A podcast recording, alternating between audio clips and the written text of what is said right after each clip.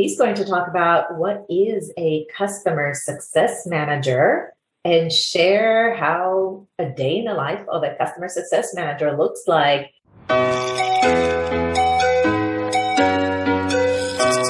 Hello, my customer success friends. Today we have Tom Coscia, who's the strategic customer success manager at Tricentis.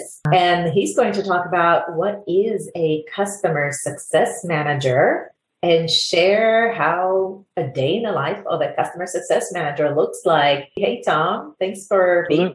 Thank you, Ari. Thanks for having me. Great to be here. How long have you been a customer success manager? I have been a, you know, officially a CSM for I'd say past 10 years now, but in a customer facing role in, in several different capacities for most of my career. Today you work at Tricentis for almost three years, right?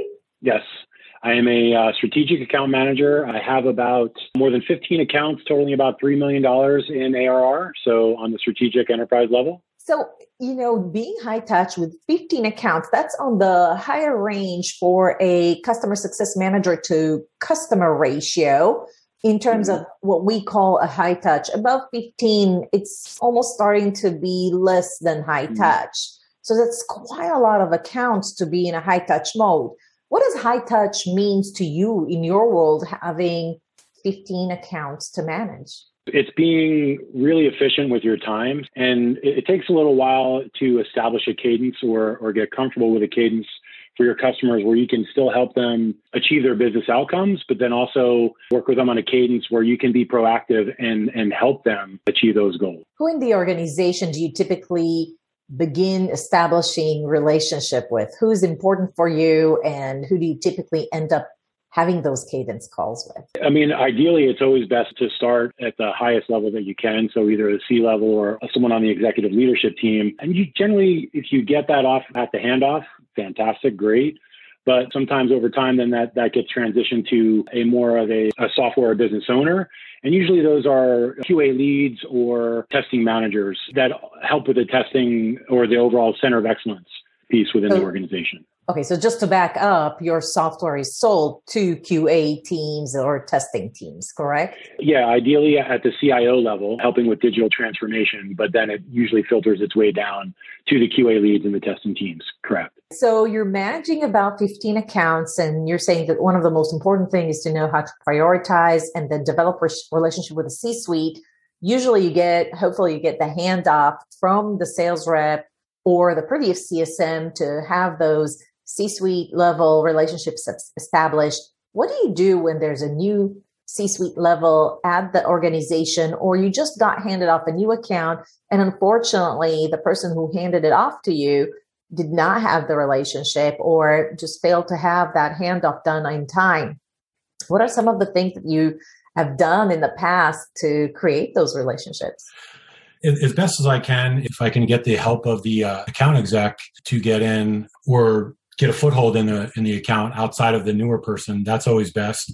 But if it's someone newer in the c suite or the previous champion left without really any transition i reach out to uh, either an end user or someone else usually within gainsight. We have a couple different contacts that were established in the pre-sales phase and I'll reach out to that person, get a name or a contact who would be or who would best be the newer person. And I reach out to them right away to establish either a hello introductory call with or without the AE, and then establish a cadence moving forward. What other activities do you typically do during the week? And can you elaborate? How do you prioritize what to do first? Generally, at the start of the week, I'll take a look at um, the different accounts that I'll have set up for calls that week. And then I'll always going back to their initial strategic outcomes that I've outlined usually at the beginning of the relationship or the engagement with them. And I'm always making sure that we are tracking to those business outcomes. So I'll, put a plan in place once I see those calls on the calendar to see how we're measuring up, how we're stacking up, we're progressing with those outcomes. And then I will work or spend most of my time that week putting together plans or strategic calls or initiatives with folks, whether it's cross functional, the folks within my company, or reaching out to other people that can help them or assist them within the organization to help get us to where we need to be and back on track. Excellent. So, who, who in your company do you typically interact with given that this is a higher touch model to implement any kind of success plans or strategic plans you have jointly created with those customers? The first cross functional team would be the services team. A lot of the time they are engaged that, that help with onboarding and adoption with our enterprise solution. So services, also the account exec, any solution architects or sales engineers that were involved initially to with a proof of concept and then helping post sale so marketing management my cs leadership management. We also segment our renewals from just a specific csm so we have renewal specialist that i work with. So reaching out to them if there's anything they need in, in terms of lead up to the renewal. So lots of different departments to work with cross functionally you had to pick five activities you absolutely had to do with every customer every year what would those be success plans, making sure that it's collaborative first and foremost. Number one, identifying their business outcomes because they can change over time, especially if you're managing accounts from one year to another or a new champion. They can have different initiatives or, or outcomes that they're looking for from your solution. So reestablishing those business outcomes is number one. Number two would be building those success plans to help enable those business outcomes. Three, regular, establishing regular cadence calls to keep both sides accountable. What about executive business reviews? So that's something uh, relatively new from a Tricentis standpoint. We're looking to establish beginning at the end of this quarter. So looking forward to, to working cross functionally. And it'll, it'll generally be the account execs and some services leads to help with those EBRs. It's not just particularly or singularly CS led on those EBRs. And I think it's very important to distinguish that this is typically the case where one, the solution is highly technical, which I believe yours qualifies. Mm-hmm. The company has been in business for many years. And so traditionally, they will have the account executive also function as the account manager and own the commercials. Would that be? That's correct. Same same with Tricentis. Correct.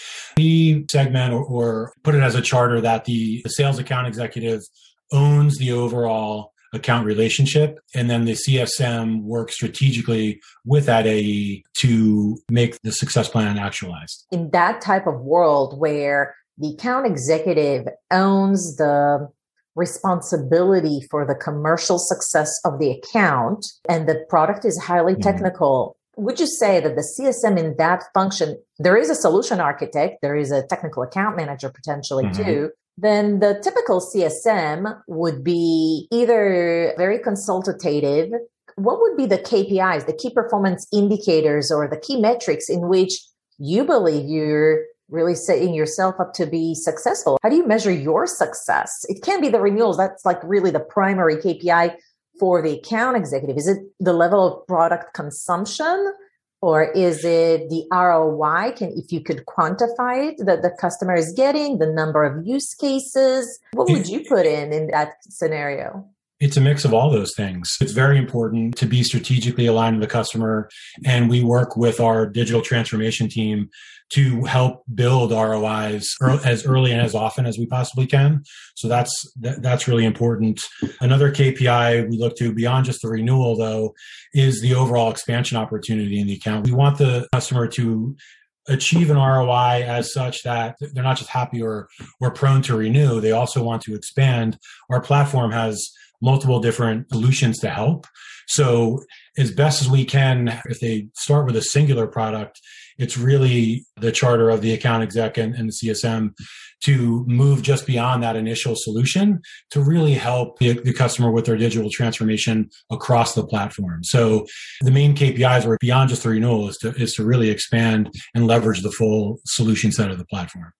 So from a scale of one to 10, how important is it in a business model such as your company, Tricentis, to be the CSM would be uh, product savvy versus a consultative strategic role with business savviness and acumen uh, working with the customers? I would think in my role, it's a little bit, I would say it's more uh, either 60 40 or, or 70 30 for the consultative role than more of the, the technical focus of the, of the product expert. Okay, so with 30, 40% understanding of the product, its functionality, mm-hmm. the different modules, how do you catch up? You're not per se technical person in background, right, Tom? Certainly not an expert on Tricentis. Not, yeah, certainly not an expert. It didn't come into the testing space as, as an expert by any means. But to answer your question, I'm always outside of work or even within a normal business hours scheduling time to become more product savvy, either within our own documentation. We have what's called an academy team within Tricentis mm. that is always continuously putting out fantastic content. So leveraging the academy content, leveraging our own support portal, and then also going outside of just the Tricentis content to collateral within the testing space to continuously, with that growth mindset, looking to expand my knowledge and skill set within the space. It's something that I continue to do, have done throughout my career, and I would highly encourage anyone within the CS field to not just be heads down, focused on your customers all the time, which while that's important, but also your own personal knowledge of the product and the customer base as well. Very cool. And on the 60, 70% of being consultative, if someone actually has good industry experience and they're well versed with the product and they become a customer success manager and they need to hone in their consultative skills, is there a book, a class, or anything that you do on a regular basis to really get better at that, what would you recommend others that are watching this video and hoping one day to become a strategic customer success manager? I think it takes a couple of things. I think it takes time being familiar with customers at that level. So a little bit, some tenure there, but also beyond that, really just reading being an avid reader, uh, information junkie, always looking to to read and learn as much as you can. Whether that's customer success specific books, which I, I leverage, the customer success practitioner book that was just recently is great, and not just anything specific to customer success anything sales related that you anything that you find that has crossover into your day to day leverage that read it consume it it's it's only going to help you Thank you so much, Tom. It was such a you're pleasure welcome. talking to you as always. Guys, hopefully, if you're looking to become a customer success manager, hopefully this video gave you a little bit of a flavor and a taste of what a customer success manager that owns 15 or between 12 to 20 accounts, sort of like on that higher range of that high touch looks like in a more traditional company. So hopefully that helps you out.